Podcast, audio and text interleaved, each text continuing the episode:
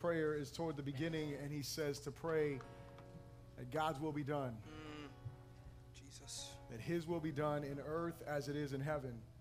And so that, when we sing that song, we are really proclaiming and declaring, Jesus, let your will be done in my life. Amen? Hallelujah. That's what it means to see his kingdom manifested in the earth.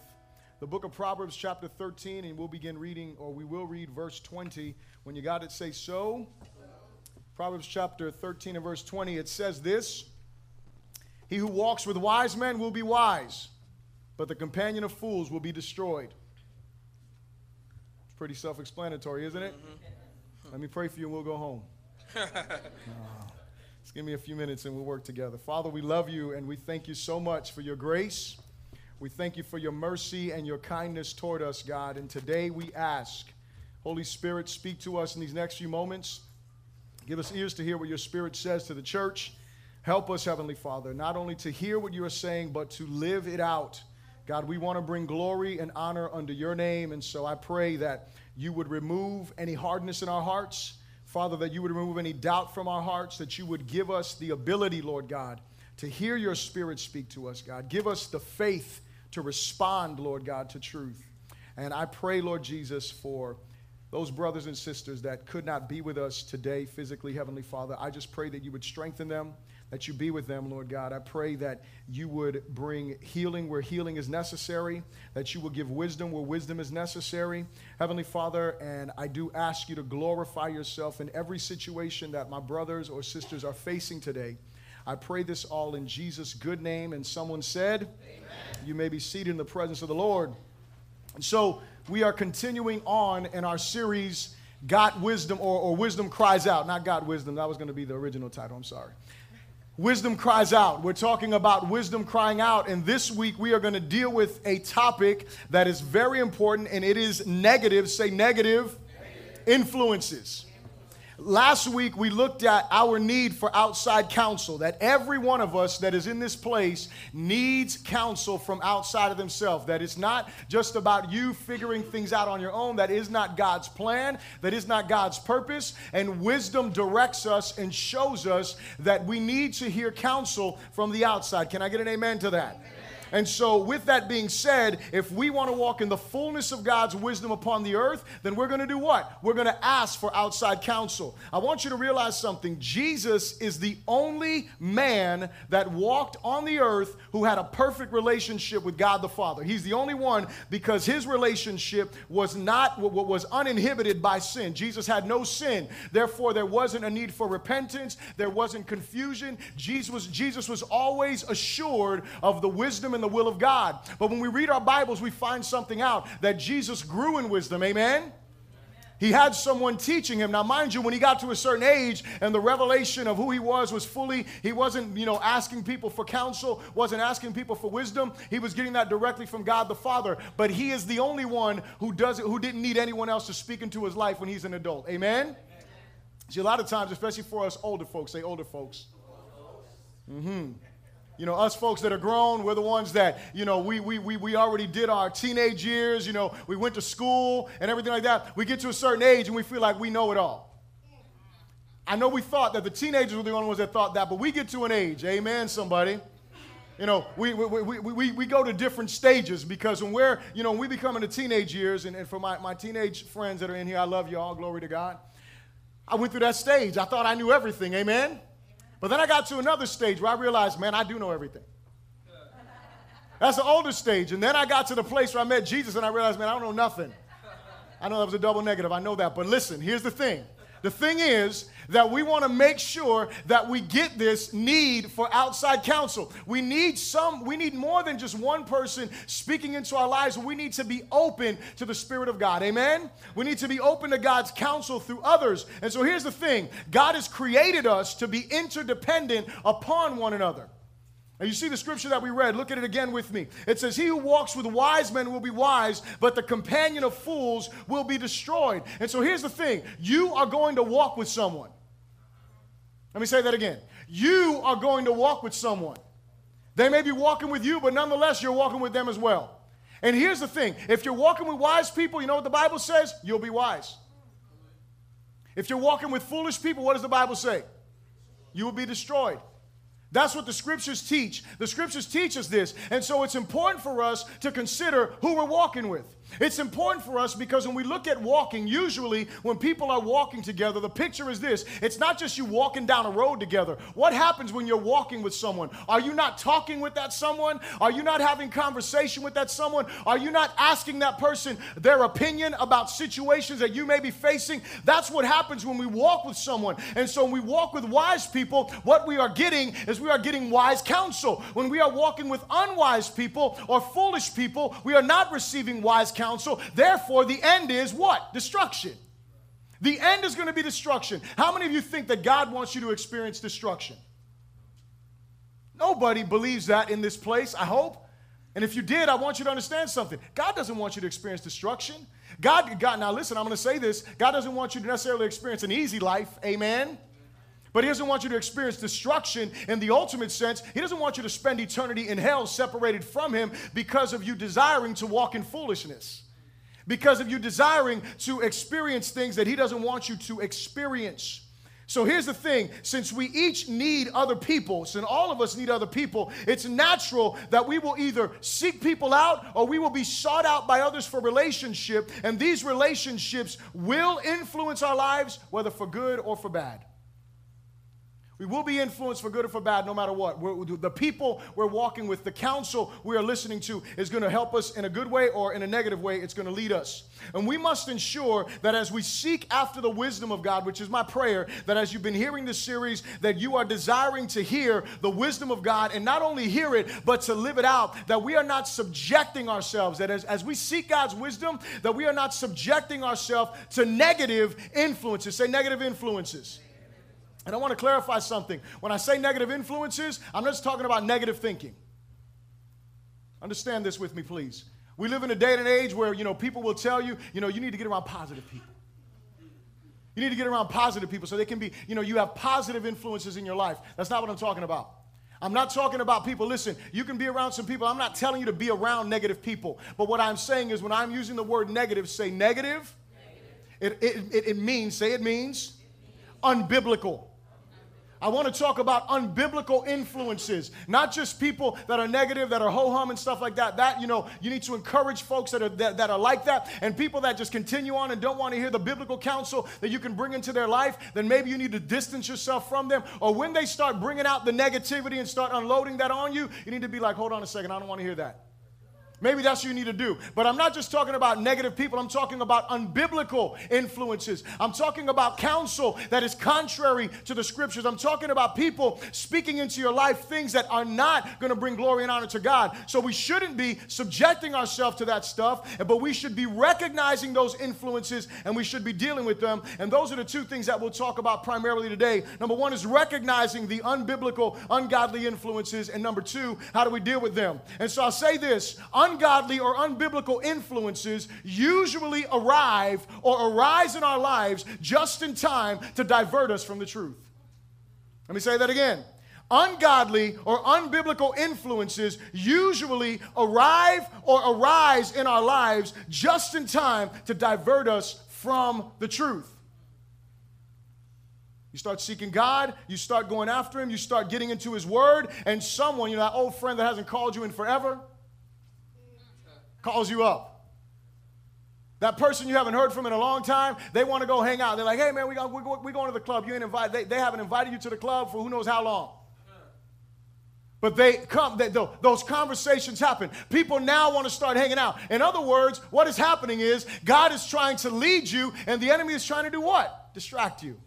He's trying to deter you from walking in the truth. You go through a situation in your life, you go through some hardship in your life, and what happens is you're trying to seek the counsel and the wisdom of God in the scriptures. You're looking for God, crying out to Him, God, give me wisdom, give me direction, dealing with hard situation, whatever it may be. And right at that moment, when you're like, okay, I'm going to determine to walk in this truth, someone will show up in your life. That'll tell you, you don't have to go that route. You don't have to take the hard road. You know, you go through a situation, we'll, we'll, use marriage for an example. Let's just throw that one out there because that one is one that people struggle with. You're going through situations, issues in your marriage. Everything is just tough. It's difficult. And then what happens is you are at a place where you're like, okay, I'm going to listen to what the scriptures say. I'm going to stick it out. And then someone will come and say, man, I was miserable for so long. You should leave. I'm so happy now. Do you think that that's God's counsel? Somebody will say, Oh, yeah, I've been praying, and now God brought a voice. Hello, somebody. Listen, whatever voice comes into your life, make sure that that voice is not speaking contrary to the Bible. Make sure that voice is not speaking contrary to the scriptures. So, the first thing I ask you to repeat after me is this We must recognize the different sources of unbiblical influence. We must recognize the different sources of unbiblical or negative influences. There are generally two categories of negative influences or unbiblical influences, and those categories would be external and internal. The external ones are usually much easier to deal with and recognize. And so we'll deal with those first, and then secondly, we'll deal with the internal. So the external influences, the first one is this it is people in general, friends in particular. That's the first area of external influence that we have. People in general, friends in particular. Look back for a moment with me to chapter 12 in, in, in the book of Proverbs and look at verse 26. Proverbs chapter 12, verse 26, it says this. It says, The righteous should choose his friends carefully, for the way of the wicked leads them astray. The righteous should choose his friends carefully, for the way of the wicked leads them astray. So here's the thing. When you look at this verse, depending on the translation that you have, other translation, they say something along the lines of that the righteous is a guide to his neighbor. That's what it says here. When you look at the original, I want, I want to explain this to you. When you look at the original, it's only a few Hebrew words there. And those Hebrew words really would say this it would say that the righteous searches out his, his associates or his friends, basically, is what that scripture is saying. The point of this scripture is that there are two influences here in our relationships it's the relationship of the righteous and the relationship of the wicked. Two relationships. Two areas of influence. The righteous are going to do what? They're going to lead you in the right way. They're going to lead you in the path that you should go. They're going to communicate to you the gospel. They're going to share with you the things that you do not necessarily want to hear. The wicked, not so much. The wicked are going to communicate with you. Yeah, I understand what you're going through. Just follow my direction. Do what I did in order to deal with your situation rather than pointing you back to Jesus and bringing you to the place of repentance and following the scriptures. So, the first place of external influence that we have is that of friends and people in general. The second one is gossip. Say gossip. Mm hmm. Turn to Proverbs 18 and verse 8. Let's look at what Proverbs 18 and verse 8 says. It says this it says, The words of a talebearer, that would be a gossip, are like tasty trifles. They're like delicacies, is what it says here. Oh, come on, let me hear the scoop. Right? I, I, I want to hear what's going on. You, you, you, got something, you got some good stuff. That, that's what it says here. It says here, the words of a talebearer, talebearer, someone who is telling a story, who is bearing that story, carrying it everywhere they go, they got to tell you the inside scoop. But don't tell no one. I'm going to tell you, but don't tell anyone. It says this, and they go down into the inmost body. What, what, what, why, why is this important? Because you need to understand something. When you are listening to a gossip, it is affecting your heart. Are you hearing me? When you are listening to a gossip, when you are listening to someone who loves to tell you, you know, for us Hispanics, all the bochinche, right? When you like listening to that stuff, I don't care, eh, listen, I don't care how spiritual you are, it is affecting you, not because I said it, the Bible said it. The Bible says that stuff goes down into our hearts. So the first area of external influence People in general, friends in particular. The second area of external influence is gossip. The third area, y'all are going to love this one. Turn to verse um, chapter 20 verse 1. This portion is going to offend some. It's going to liberate others. And I'm going to probably say some things that I have never said, never thought I would ever say, but I'm going to say it because it's the truth. Amen? The third one chapter 20 and verse 1.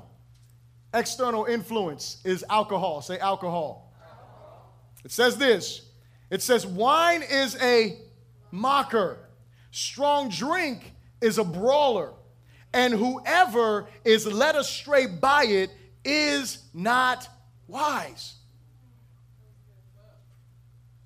Now, here's, here's the thing it said that wine is a mocker, right? A mocker is one that makes fun of. You, you, remember, you remember back in the book of Genesis, you remember the story of Noah? Remember he was in the ark and he was in there for a long time? Comes out of the ark, the first thing the guy does, he goes and, you know, he makes some sacrifice unto the Lord. Then he goes and he makes a vineyard. He's like, glory to God, I need to get some wine. It's been a long time. And so he sits down and he goes, brother gets slap drunk. Right? And what happens? He's butt naked. He's being made fun of because wine is a mocker. Wine's to make you look stupid. Y'all ain't hearing me? Listen, I've said that stuff before. I'm to say something else in a moment. We'll get there. But here's the thing. It's gonna make it's, it's a mocker. It makes you look bad. But you know what it also does? It makes you look at other people. We're gonna look at those scriptures together. But it makes you see things in, in a way that's incorrect. It goes on to say here that strong drink is a brawler. You wanna know, you, you wanna know the first time that I got into a fight with one of my family members, you know what I was doing? Drinking Bacardi. Because it's a brawler. And so, and, and what I want, I want to say this just to defend myself. I wasn't the one that started the fight. Amen. I'm, I'm, I'm I did not, I, I, was just, I was good. I, I, was still in the place of a mocker, right? I, I wasn't in a, in a brawling stage yet. But what happens is you start mocking someone for long enough before you know it's going to turn into a brawl. A brawl is a fight. For those of you that are like, what is a brawl? That's what it is.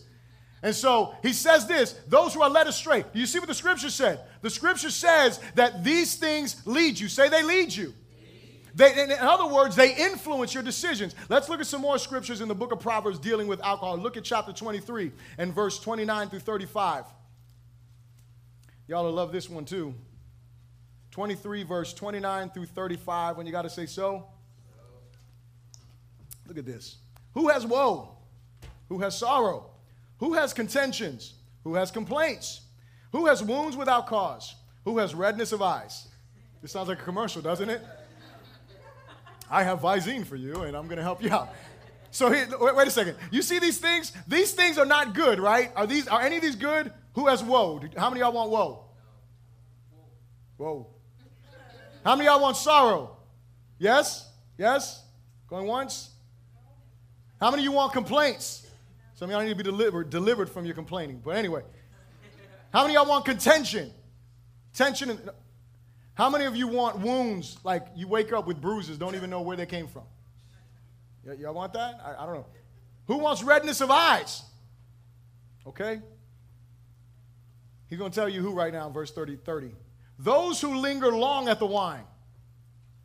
Those who go in search of mixed wine. Linger long means like you sit and you just pounding them down. That's what it means. That, that, that, that's, that's, that's a modern day translation, all right? Verse 31 do not look on the wine when it is red, when it sparkles in the cup, when it swirls around smoothly. At the last, it bites like a serpent and stings like a viper. Your eyes will see strange things. Didn't I just say that wine is a mocker, right? Your eyes see things that, that, that aren't even really there. And your heart will utter perverse things. Yes, you will be like one who lies down in the midst of the sea one like one who lies at the top of the mast saying, they, they, they have struck me, but I was not hurt. You didn't feel it. They have beaten me, but I did not feel it. When shall I awake and I may seek, that I may seek another drink? So we see some issues here, right, with alcohol and what it does makes us see things. It's a mocker. Why? It's going to make fun of you. It's going to make you look stupid. It's going to make you see stuff. And here's the thing that happens people who drink or whatever, you know, and, and whatever they do that alters their state of mind, they always feel like they can handle it. They always feel like, man, I, I do better work when, I, when I'm relaxed, when I'm feeling nice. That's, that's when I do my best work, right? Whatever that work is, it, you know, it doesn't matter. You know, that, that, that, that's when I'm at my best. You know, I'm, I'm the most jovial, whatever the case may be. But they don't see themselves. Hello? Let's, let's go on. Let's move on to the next scripture, chapter 31, verse 4 through 7. This is when I'm, when I'm going to say some things that I've never said before. Chapter 31, verse 4. When you got it, say amen. It says, It is not for kings, O Lemuel it is not for kings to drink wine, nor for princes intoxicating drink, lest they drink and forget the law and pervert the justice of all the afflicted. And so, pause with me for a moment. It says here clearly, he's talking, the king is speaking to his son, right? And he's saying, Listen, he said, This is not for you. If you're going to be a leader, if you're going to do something, you should be sober, is what it's communicating here. It's saying you need to be in your right mind because if you drink alcohol in a way that makes you drunk, that you get intoxicated, it is going to alter your ability to judge. Isn't that what you learned when you were going, you know, growing up and you were in school and they talked about the effects of alcohol? What did they say? It impairs your judgment, right? From you having this great peripheral vision, now you see tunnel vision. You think you're seeing everything the way it should be, but you're not. That's the reason why you keep hitting that garbage can. That's the reason why you're tripping, because you don't see, because your judgment is off. And so he's saying that you should not participate in this. But then go on and look what he says here in verse 6. He says, it's not for you in, in the other verses. He said, but give strong drink to him who is perishing, and wine to those who are bitter of heart. Let him drink and forget his poverty and remember his misery no more. So it sounds like the Bible is saying, go on ahead and let someone that's depressed just, just forget about all this stuff just drink away. That, that, that's, what it, that, that's what it sounds like, right? Like, like, it, like it's a license. Like if you're depressed, yo, just go ahead and just go tie one on, glory to God. Do it in the name of Proverbs 31, verse 6 or whatever, right? I want you to get something. And, and hear, hear what I'm about to say. This is what I've never said before. The Bible does not condemn drinking alcohol. Did you hear me? I know you can. A, yeah, I said that. now, I want to say this, like in parentheses over here, before I say anything else. You will never see me sit down and have a drink. Amen. I don't need it, I don't desire it. And I'm not going to be a stumbling block to anyone else. I'm not going to sit down and have a Budweiser and be like, yo, I'm free. I can, I can drink. I can do whatever I want to do. Okay? And then what about the person who's struggling with alcoholism and they say, well, Bishop, and if they're talking, they'll be like, well, your pastor, he, he was having a drink, and so I'm good to go. Listen, the Bible does not condemn drinking alcohol, it always condemns being drunk. Now, here's the problem almost every single person I know that drinks, they don't just drink because they like the taste. Are you hearing me? They're drinking because they want to alter their way of thinking. They want to alter the way that they are feeling. So that would be condemned in the scripture. Now, let me take you to the New Testament, the book of Ephesians. Now, mind you, when this is written here in the Old Testament, what do we have to do with all of scripture? Old Testament, you got to run it through the cross. Amen? So you got to go from the Old Testament through the cross. How do we fall on the, on, on, on, the whole thing? Well, when you move forward, you'll notice something. Paul tells, Paul, Paul is speaking to Timothy in one place, and he tells him something. He says, listen, don't just drink water. He says, drink wine so you can feel nice. Is that what he says? He does not say, drink wine so you can feel nice. He says, drink wine for your often infirmities. Drink wine because your sickness. Why? Because in those days, they didn't have medication like we do. Are you hearing me? That's the first thing you need to get. In those days, they didn't have Tums, they didn't have all of these other things to deal with stomach issues. So what did you do? You drank wine for the pain. You, de- you dealt with that. That's the way that you utilize that. Here's the other thing.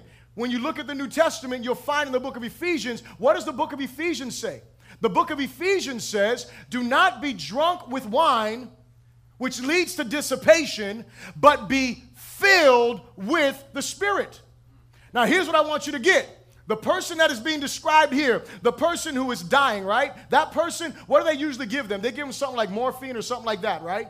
When they're in the hospital for the pain. They don't need to go and get, you know, uh, uh, uh, whatever of Bacardi or whatever the case is. They don't have to do that. Why? Because we have medication to deal with that kind of pain. Now, for the person who is depressed and discouraged, do they need to go drink wine? No. You know why? Because they have the Holy Spirit and they should not be depending upon alcohol to drown sorrow. They should be depending upon the Holy Spirit to fill their hearts with joy and drown out the sorrows of life. So here's the thing the Bible doesn't condemn drinking of alcohol, but the Bible al- always condemns being drunk.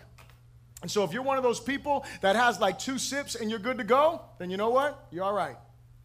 But if you're that person that starts off with two sips and ends up with two 12 packs, or two bottles or whatever the case is, you need to stay away from that because that is sin for you and you are going to dishonor God with your behavior.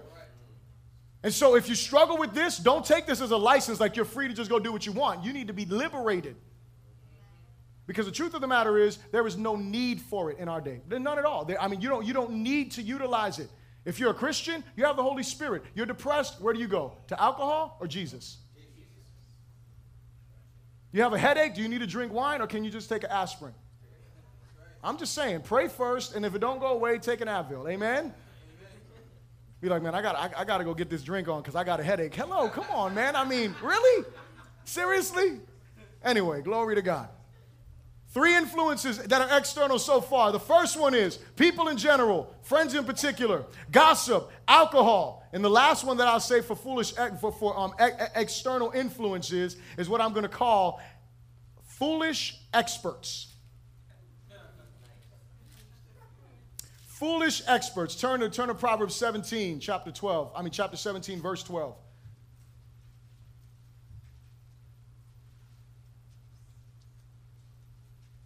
Proverbs 17, verse 12, and you got to say amen. It says this It says, Let a man meet a bear robbed of her cubs rather than a fool in his folly. So think about this for a moment. A bear robbed of her cubs. How angry do you think that bear would be? Pretty, pretty angry, right? That wouldn't be something that you would really want to deal with. And he says, It'd be better for you to do that than to meet a fool that is bound up in his folly. Someone who is just all up in their, their, their foolishness. They're like, this is the right way. This is the way I'm going to do this. This is the way I'm going to handle this. He says that there's a problem with that, right? Look at, look at chapter 26. Turn to chapter 26 and verse 12.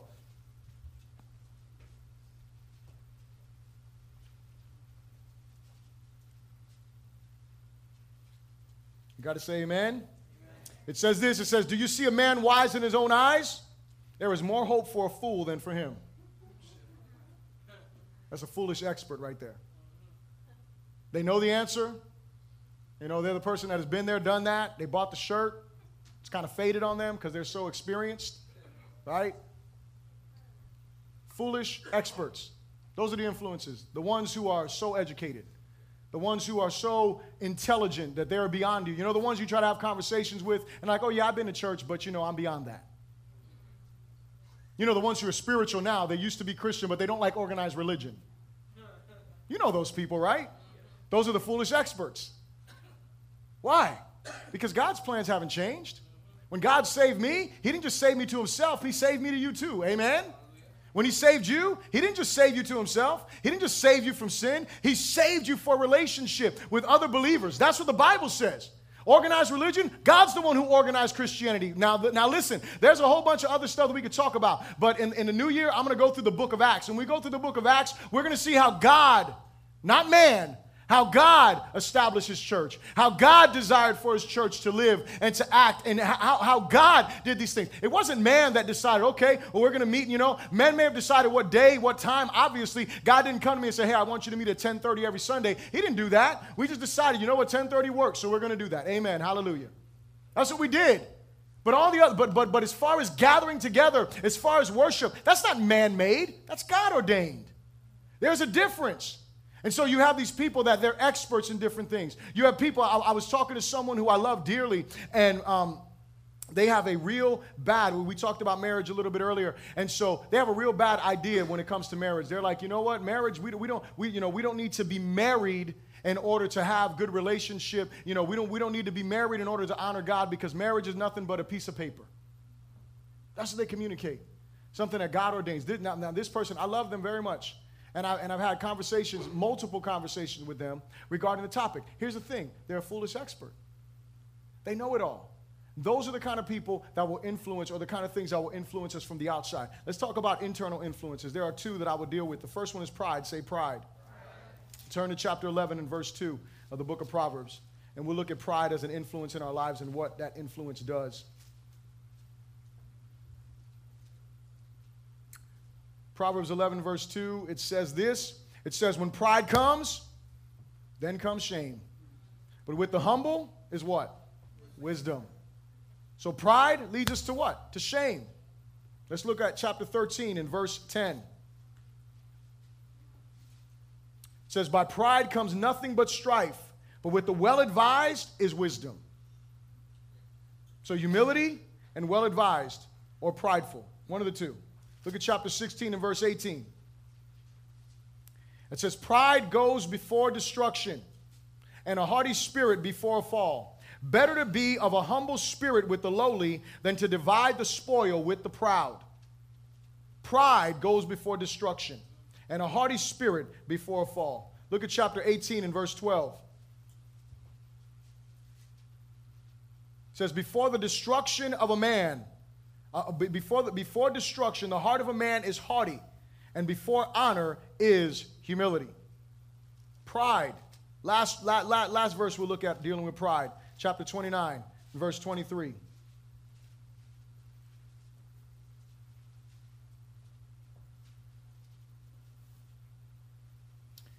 A man's pride will bring him low, but the humble in spirit will retain honor.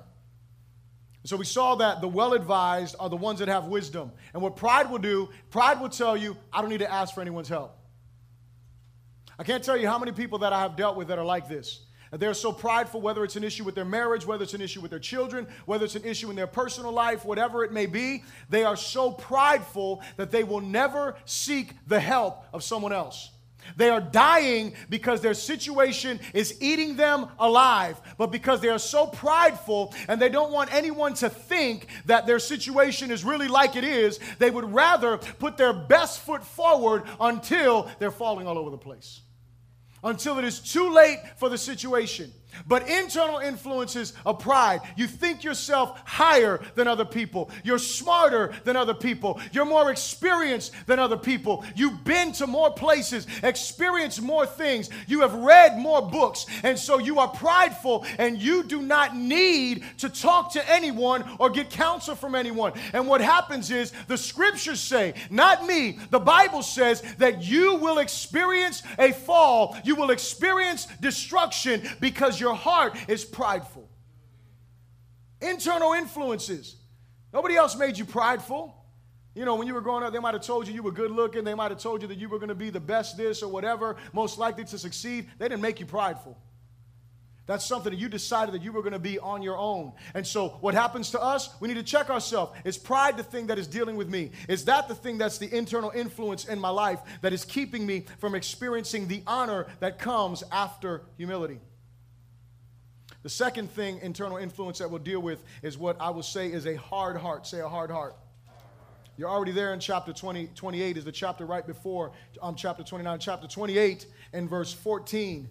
It says this It says, Happy is the man who is always reverent, but he who hardens his heart will fall into calamity. Happy is he who is always reverent but he who hardens his heart will fall into calamity. What the scripture is talking about here in the first part of the verse happy is the person who is always reverent. In other words, happy is the person who always keeps God's law on their mind and on their heart. Happy is the person who keeps their heart focused on what is important to Jesus. That's what the scripture is talking about. Happy is that person who is reverent, who honors God, who before they make a decision, they consider does this bring honor? Does this bring glory to Jesus, that is the person that is going to be happy. And that word happy there is the word for blessed as well. And so it's talking about how blessed is that person who is always reverent, who always considers what God's will is. That's what he says in the first part. But he goes on to say, he said, but whoever, um, I'm sorry, I lost the verse there. 14. But he who hardens his heart will fall into calamity. The one who decides, you know what, I've kept God's law in front of me and the things haven't happened the way I wanted them to. I've tried to do things the way that the scriptures say. I've tried to do things the way that biblical counsel counselors have communicated to me. I've tried to do that stuff. But you know what? No longer am I going to be reverent to God. But what I'm going to do is I am going to let my heart become hard and I'm going to follow what I think is best. That's what he's saying here. And he's saying, What will happen to you is you will fall into calamity. You will fall into calamity. Look with me to, to, to chapter 23, a couple of chapters back, and verse 17. And so you can get some context of one of the things that makes our hearts hard. 23 and verse 17. He says this He says, Do not let your heart envy sinners, but be zealous for the fear of the Lord all day, for surely there is a hereafter, and your hope will not be cut off. You see, what happens to us is that we see evildoers. We see people, when I say evildoers, we see those who they don't love Jesus. We see those who are not seeking God. We see those who are not reverent to God in any way, shape, or form. They're not thinking about God, and their lives seem to be better than ours. They seem to have more good stuff than we do.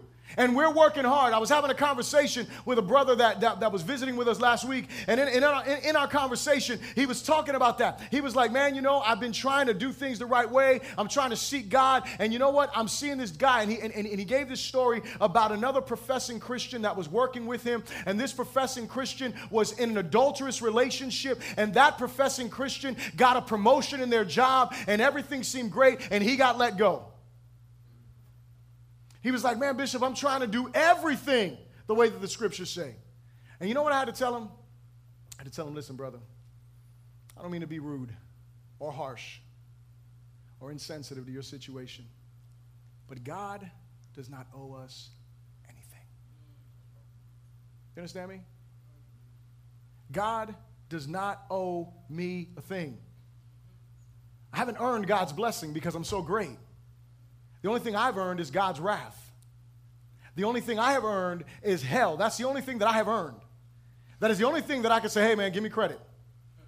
That's the only thing I can do. That is the only thing I can say that I can take credit for, is the fact that I deserve God's wrath. Anything that I get is because of what? God's mercy. Anything that I have is because of God's grace. And I told him, I said, I want you to understand something as well, because we get upset because we don't see people that are not seeking God, not going after God. We don't see them sometimes experiencing the consequences. I said, you know what the Bible says, and I think it's in like First Timothy or something like that? It says pretty clearly that there are some people whose sins are evident. Other people's sins will follow them later. Now, listen to me. I don't know about you, but I want you to understand the context here. The context is there's some people who they look like there are no consequences for their sin, but they're going to pay the greatest consequence, and that is going to be in eternity. Now, let me ask you a question. Where would you want your consequences to be? Here and now, or when you go before Jesus? I would like to see some consequences now, please. I would like to lose some stuff because of my disobedience. I would like to experience some hardship because of my hard headedness. Amen. I know I just made a dictionary word right there. Glory to God. But here's the thing I would love to I would love to experience that because you know what the other thing is that I'm going to that, that I can experience? The first one is I can experience nothing, everything good in this earth. Get promoted, never get corrected for my sin, never get challenged, and then I go before Jesus, and you know what he says? Many will say unto me in that day, Did we not prophesy in your name? Did we not do great works in your name? Did we not do miracles in your name? And he will say, Part from me. I never knew you, you worker of iniquity. Now listen, if you're that person that is in here, you continue to disrespect and dishonor God, you continue to sin against the Lord, don't think he doesn't see your sin. Because that's what the Bible talks about in the book of Psalms, chapter 14 and verse 1. It says, The fool has said in his heart that there is no God. The fool has said in his heart, Man, there is no God. You don't see these people acting foolish? There's no God. I did this wrong. Nothing happened to me. There is no God. See, we think about that verse and we think that that's people that are like atheists, right? That they say, oh, you know what, there's no God. That's not what that verse is talking about. It's talking about people who should know better, who decide there is no God, so I'm going to live sinfully. There is no God, so I'm going to do what I want to do. Our hearts become hard because of what? Because we try to obey the scriptures, for us that are Christian. We try to do what the scriptures say, and what ends up happening is we get hurt. Someone hurts us, our hearts begin to become hard. We begin to become bitter towards people. Our hearts become hard because we have unforgiveness in our heart. Our hearts become hard because we have unbelief. We don't believe this anymore. That's what happens. And here is the truth the truth is, it doesn't matter what you believe, the truth is what matters. It doesn't matter what you think, the truth is. Because when you go to Jesus, trust me when I say this to you, There's not going to be a group of people over here who thought and felt something else, and Jesus is going to say, I'm going to give you a pass into heaven. I, I don't know if you saw the picture. Here's the picture. It's like a group of people that come to Jesus and be like, Well, I didn't believe that. Okay, bye. There's no like weight box. Like, like let, us see, let's see some more people come to judgment. Then you can consider. It's not like that. Your opportunity, my opportunity, is right here and now. It is appointed unto man once to die. Once to die. And then the judgment. Period. There's no second chance. There's no second opportunity. There's no, okay, maybe. No, no, no. This should bring fear in our hearts because when our hearts become hard, what we begin to do, we declare ourselves Christian in one word, but in our actions, we declare that we don't honor Him. We declare there is no God. So the hardness of our hearts becomes this other influence in our lives. As those seeking to live lives that are led by God's wisdom, we must be on guard against these influences, the external influences and the internal influences. Because what these influences will do is they will subtly lead us astray from the path of righteousness and they will diminish our trust and our devotion unto the Lord. And so we have to be on guard against those things. The second thing I ask you to repeat after me is say this say, we must deal with the sources of unbiblical influence. We must deal with the sources of unbiblical influences. The negative influences around us will never cease to be, yet you and I must deal with those, those unbiblical influences in a biblical way. Turn with me to Proverbs chapter 18 and verse 6, and let's see how the Bible says we should deal with these negative influences. Proverbs 18 and verse 6.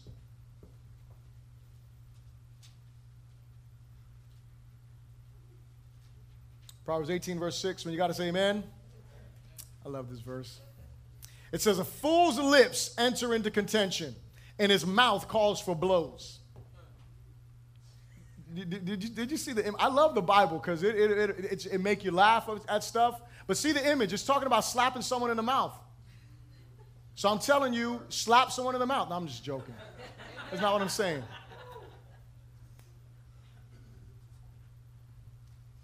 What I'm saying is the first way that you deal with these unbiblical influences, confront them. Confront them. Confront them. When someone is being foolish, don't be a coward. Confront them. Confront them in love. Your first desire, listen to me, your first desire is to bring them to repentance. Amen? Your first desire is to bring them to repentance, to help them recognize that they're wrong. As a person who loves and cares about the eternity of people, we have to be willing to confront them. And here is the reality the reality is that foolishness makes you and I mad sometimes. Amen? There are some people that we just love to death. Hallelujah. We love them. We want to love on them. We want to be with them. And there are other people we would love to slap upside the head. Amen. There are some people that we would because they are so foolish, they are so arrogant, and they are so ignorant at the same time. So, how do we deal with that? Well, the first thing is you confront that ignorance. You confront that ungodly influence. If they're unwilling to repent, then you continue on, and then we move on to the next thing. Look at chapter 20 and verse, I mean Proverbs chapter 20 and verse 19. He says this. It says, "He who goes about as a talebearer reveals secrets." Remember, that's the gossip. So he's the one that reveals secrets. Secrets. It says this. It says, therefore, do not associate with one who flatters with his lips. Now, what does flattering with your lips have to do with being a gossip? Here's what it is. There are certain people that be around you, and you know what? They act so loving and so caring because they want the scoop. Are you with me? They, they, they, listen, you can tell them anything. Just don't expect them to keep it to themselves. You can, you, listen, you can pour out your heart to them. You can tell them all of your dirt. You can do it all. But here's the thing the Bible says don't associate with that kind of person. That kind of person that is just listening to everything, flattering with their lips, he said, don't associate with them. So here's the first thing. The first thing is you confront those unbiblical influences. The second thing is you disallow those unbiblical influences. Let's look at a couple of more verses to deal with this disallowing or not allowing those influences in our lives. 22 in verse 10, Proverbs 22 in verse 10. It says this it says, Cast out the scoffer, and contention will leave. Yes, strife and reproach will cease. Cast them out, get rid of them. Look at chapter 23, verse 19 and verse 20. It says this It says, Hear, my son, and be wise, and guide your heart in the way. Do not mix with wine bibbers. Those are people that get, those are drunkards or alcoholics. Or with gluttonous eaters of meat. Time out. Let's pause for a moment. Because we are always rebuking the alcoholics. What about the gluttons? We don't talk about that. People that cannot control. Look, they, they cannot. That's what, that, that's what the point of the scripture is. It's people who have no self control. This is, what, this, this is what our Bible says. Our Bible says that we are supposed to not mix with them, don't hang out with them. Verse 21 says, For the drunkard and the glutton will come to poverty and drowsiness will clothe a man with rags. And so we don't allow, we don't hang out with those, with, with, those influences in our lives that are unwilling to repent. And when I say hang out with them, we don't allow them to influence us. Are you getting that picture? It's not that you, it's, it's not that you separate from the world because you can't influence the world if you're not dealing with them. What it's saying is don't allow these people to be the influence in your life. You be the influence in their life and be honest. When they are influencing you, repent and, and, and get away from that. Are you here? Because the fact of the matter is, if I'm going to be salt, you know, I, I say this all the time how can salt affect meat if it never touches it? It doesn't. The salt could be in the same room, the salt could be in the same shelf, the salt could be in the refrigerator in the same pot. But if it does not come out of its container and touch on the meat, it's never going to affect it. It's the same thing with us. We will never affect the lives of people around us if we are not touching them. But here is the thing if they are making us more like them, then we need to repent, recognize that, and not associate with them until we are strong enough in order to not be the ones that are being influenced the last verse that we'll look at for this, for this area is chapter 26 and verse 20.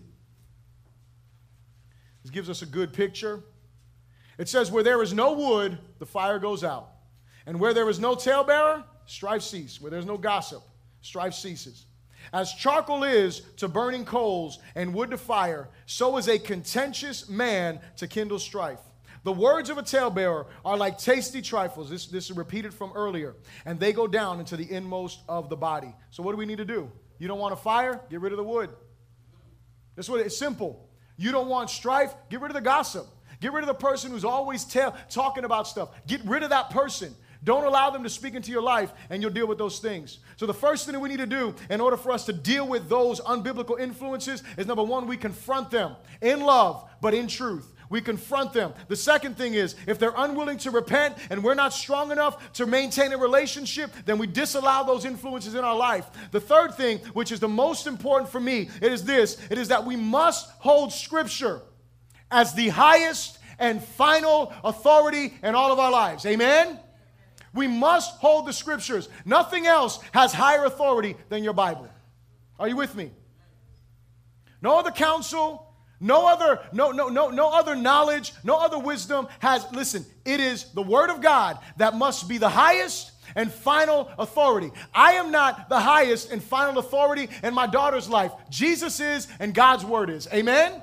I am not the highest and final authority in this church. Jesus is. His word is. That is the highest and final authority. That is how we are supposed to live. That the scriptures will be the thing that we turn to and that we look at when people are giving us counsel, advising us, speaking into our lives, that we look at, at, at a standard that does not change.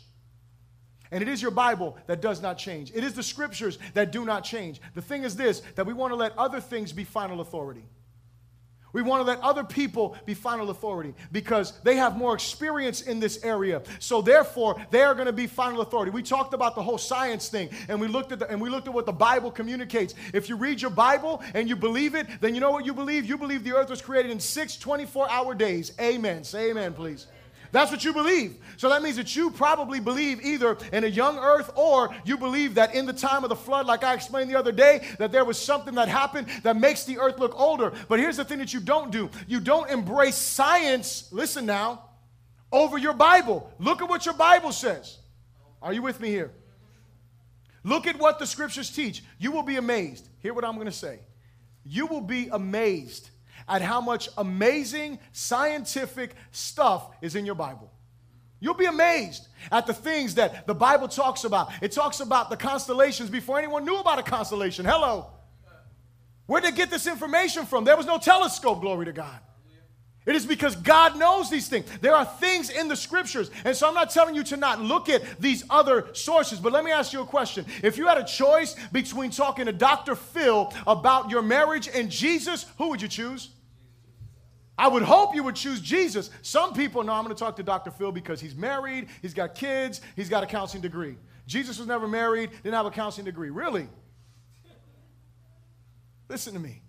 Your Bible has to be highest authority. And I'll give you a scripture. We don't have to turn there, but the book of Psalms, chapter 138 and verse 2 is the Bible says there that God has magnified his word above his name. And so God makes the word of God highest authority, should be highest authority in all of our lives. The fourth thing that we must do in dealing with these unbiblical influences is we must seek and subject ourselves to godly, proven counselors. Turn to Proverbs chapter 11. I want you to see something here.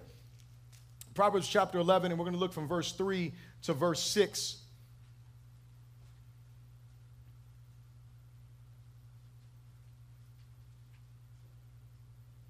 Proverbs chapter 11 and verse 3.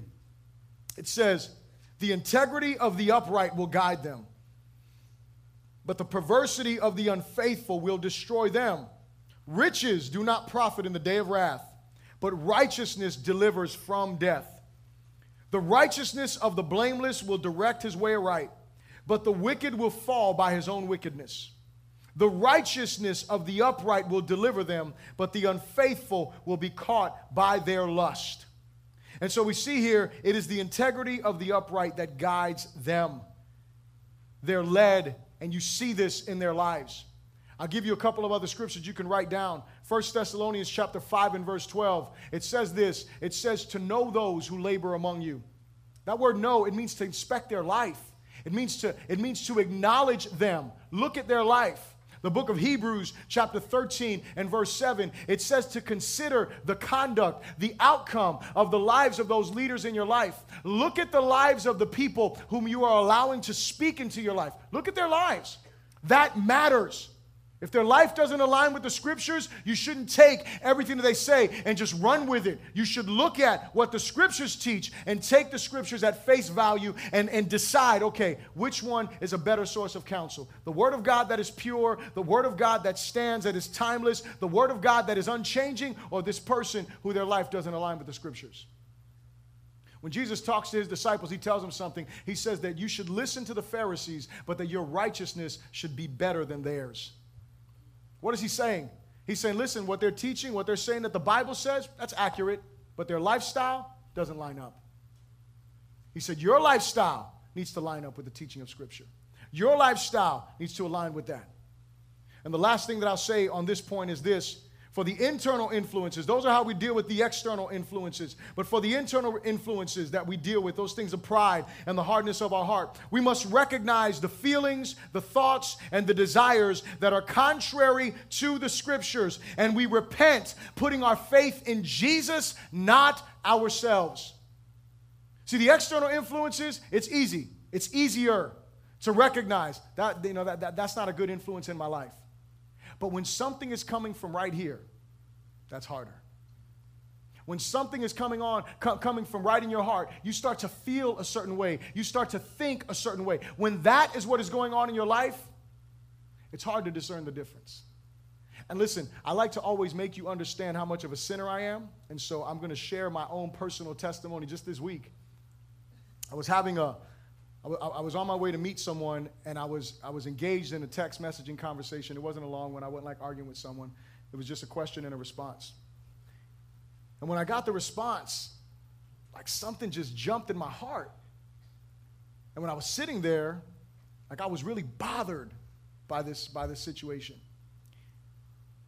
And when I was sitting there, the Holy Spirit just showed me, and you got some bitterness that's going on in your heart. And here's the reason why I share this with you because I've been, it's, it's not like bitterness came on that day. It's been a while that something has been going on inside of me. And, you know, I get, and here, and this is just me, and, I, and, and I'm just being totally transparent as I can be. What happens to me is I get caught up in ministry stuff, right? So when I pray, I pray for you, I pray for the church. I pray for God's wisdom in preaching and teaching. And, and I don't and I have to be totally honest, it's not, this, is, this is not to sound super spiritual because by far I'm not spiritual enough because if I wasn't, I wouldn't be confessing this sin to you. Amen? But I don't, start, I, I, don't, I, don't, I don't think about, like, you know, praying about my heart, like thinking about what's going on inside of me. I kind of ignore certain issues. Someone hurts me, something bothers me, I get let down, whatever the case, because that happens, amen? I, I, I know y'all don't think so, but I, I get hurt, hallelujah, right? I get let down, you know, I get disappointed, you know, all that kind of stuff occurs. I don't walk on water, hallelujah. But here's the thing I ignore stuff. And then what happens is, after time, this stuff starts to starts to rise up inside of me. And what happens is as i'm going as, as i'm going along because i can tell you i mean i, I could go and get in, give you great examples but as time progresses what happens is i have a situation occur it'll bother me and i'll be like okay i got to forgive them because that's what the bible says and we got a lot of work to do. And i'm a firm believer in that. I don't believe in getting caught up in all kind of stuff. I believe there are more important things to do. But you know what god was showing me? He was showing me son there's nothing more important than me dealing with your heart and see, what happens to us sometimes is that we forget about how necessary it is to let the Spirit of God deal with our hearts. We start feeling like, you know what, these feelings that I'm having, they're just cool. That's how I was feeling. I'm, I'm telling you about my feelings. When I was doing this study, this study was for me because I started to understand the hardness of my heart in certain areas, the bitterness that was coming up. And so, what do I have to do? Well, the beauty of it is that God is so merciful. You know, I had my meeting with my friend, and you know, we talked, and you know, I, I kind of discussed this with them. Went into had, had an amazing prayer time later on that day, and the Holy Spirit dealt with me. And you know what? It's not like a done deal. God is still dealing with me and still working with me and making me continue to depend on Him for His grace in order for me not to become embittered and allow my feelings to be the ones that govern my life. Because what will happen is I will allow my feelings to be the ones that dictate my decisions rather than the scriptures. And so here's my question in closing for you What negative influences have you allowed to dominate your heart and dictate in your behaviors? What negative influences? What unbiblical influences? Maybe it's friends that you've allowed to influence you in a way that you know that they shouldn't. Maybe it's your own feelings, your own emotions, something going on inside of you that you are struggling with. That you know by today's preaching, you know that you cannot continue to allow yourself to be led by your pride. You can't continue to allow yourself to be led by bitterness or by anger or by whatever it is, fear or doubt, whatever is going on. Or maybe it's just those relationships. Maybe you have an issue with alcohol, like we talked about. Maybe you depend more on a bottle for your comfort than you do Jesus. And you know that that's not what you should be doing. Maybe you, maybe you like to hear gossip because it makes you feel better about your situation. Because that's what happens to a lot of us. We want to hear about everybody else's mess so we can be like, man, well, my mess ain't that bad. At least I'm not like. At least my situation isn't as bad as. But what is it? Because everybody, I, I think everybody struggles with certain things. But There's some of us that are in this place and I've confessed my sin to you, and so I hope that you will confess your sin to Jesus. Amen? Amen. Stand to your feet and bow your heads with me, please.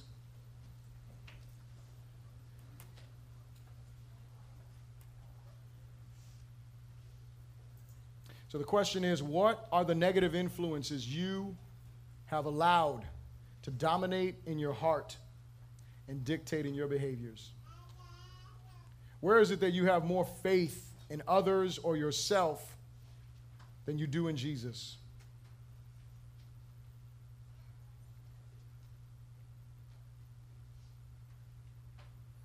Hallelujah. Grab your neighbor's hand, please.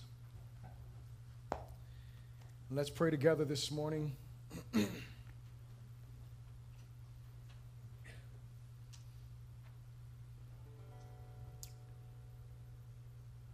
I do this because last week I was I told you I met with someone who visited with us and they were so blessed because I asked you to squeeze your neighbor's hand if you needed prayer. And I want you to be that person to pray for the person that squeezes your hand. And this person was going through stuff, and when they actually came to church, they said that they were going to come to the altar call if I did an altar call. And I didn't do an altar call, but I asked you to pray for one another. And so here's the thing if you're struggling with something and you need prayer, I, I ask you, squeeze your neighbor's hand. Make sure that you're holding someone's hand right now. and that way nobody's alone. If you have some negative influences, you have some unbiblical influences going on in your heart, squeeze your neighbor's hand and let him know, I need you to pray for me. I need you to pray for me. I'm struggling with some things. And I want you to take it seriously. I want you to, that person that squeezed your hand, that person is asking you, be an intercessor for me right now. Pray for me right now. As I pray in general, I ask you to pray for them. Heavenly Father, right now we come before your presence. And God, we do thank you because we realize that you are sovereign and in control. We do realize, Heavenly Father, that you are gracious and you are kind. Heavenly Father, we come to you today because we recognize that we need you, Lord God, in our lives. Heavenly Father, we are not above anything, Lord God. We are not above the counsel of others. Father God, we are not above the need for your presence and your spirit in, in our hearts today. And Heavenly Father, it is my prayer today that you would fill my brothers and my sisters, my God.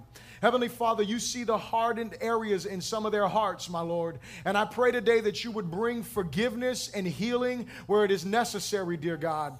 I pray that you would uproot bitterness, my God. I pray that you would remove fear, that you would remove doubt, that you would remove unbelief, my God. I pray, Lord God, that you would fill them with faith afresh, dear God. Heavenly Father, I pray for those of us that have negative influences, ungodly influences speaking into our lives, Heavenly Father. Lord God, whether it is friends and relationships, Father God, whether it is media, Heavenly Father, let us not be cowardly, dear God, and disobedient, but let us confront them in love if possible. Let us change the channels if necessary. But God, let us no longer allow the ungodly influences to grip our hearts, Lord God, to dictate our decisions, Heavenly Father. Lord God, I pray today for your glory and your power to be upon my brothers and sisters, dear Lord. I pray that you would direct us, dear God, that we may bring glory and honor unto your name, dear Lord. Father, forgive us, dear God. We thank you, Jesus, because our hope is in you. Our hope is in your grace. Our hope is in your power. Fill my brothers and sisters, my God. Strengthen them. Make us look more like you, Jesus. Cleanse us of all unrighteousness. And we pray this all in Jesus' good name. Someone said, Come on, give God a hand of praise. He's worthy.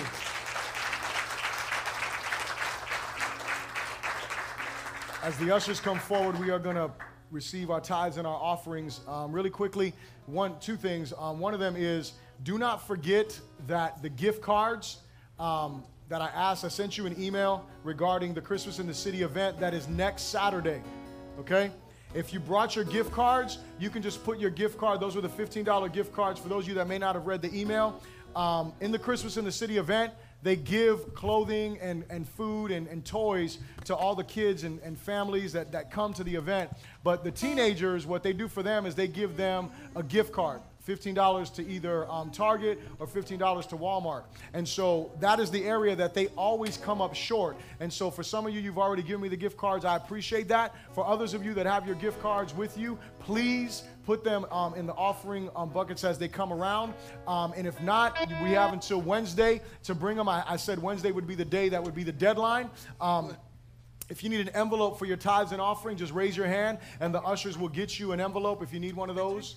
Raise your hand. Hallelujah. And if you're visiting with us, we appreciate you being with us. We don't want you to feel like you have to give if you're a visitor. If you feel led to give, that's fine, but you don't have to. Um, if you are a vision carrier of Faith Elma Fellowship, I want to say personally, thank you. If you're a member here, I want to thank you for your faithfulness and your tithes and your offerings. And if this is your, you know, home church, then you should give according to God's blessing upon your life. And so we ask you, Pastor Chad, he's been doing this for a few weeks, and I asked him to do it as just something something that's a standard. And so he asks you to lift up your tithes and offering before the Lord. So before you do that, I'm gonna I want to tell you why. The reason why I ask him to do that is because your giving is not to me, it's not to a bucket, it's not even to this church. Your giving is unto God first and foremost. And when you lift up your tithes and offering, it's because you're saying, God, I'm giving unto you first and foremost for your glory and for your honor. And so that's the reason why we do that. So now, if you would lift up your lift up your tithe and your offering before the Lord, ask you to bow your head and ask you to pray with me. Say, Heavenly Father. Today, I honor you with my finances. I thank you for your provision in my life. I know that I should give scripturally, give joyfully, give sacrificially, and give consistently. Help me to grow in this grace of giving and all other graces. In Jesus' good name, amen.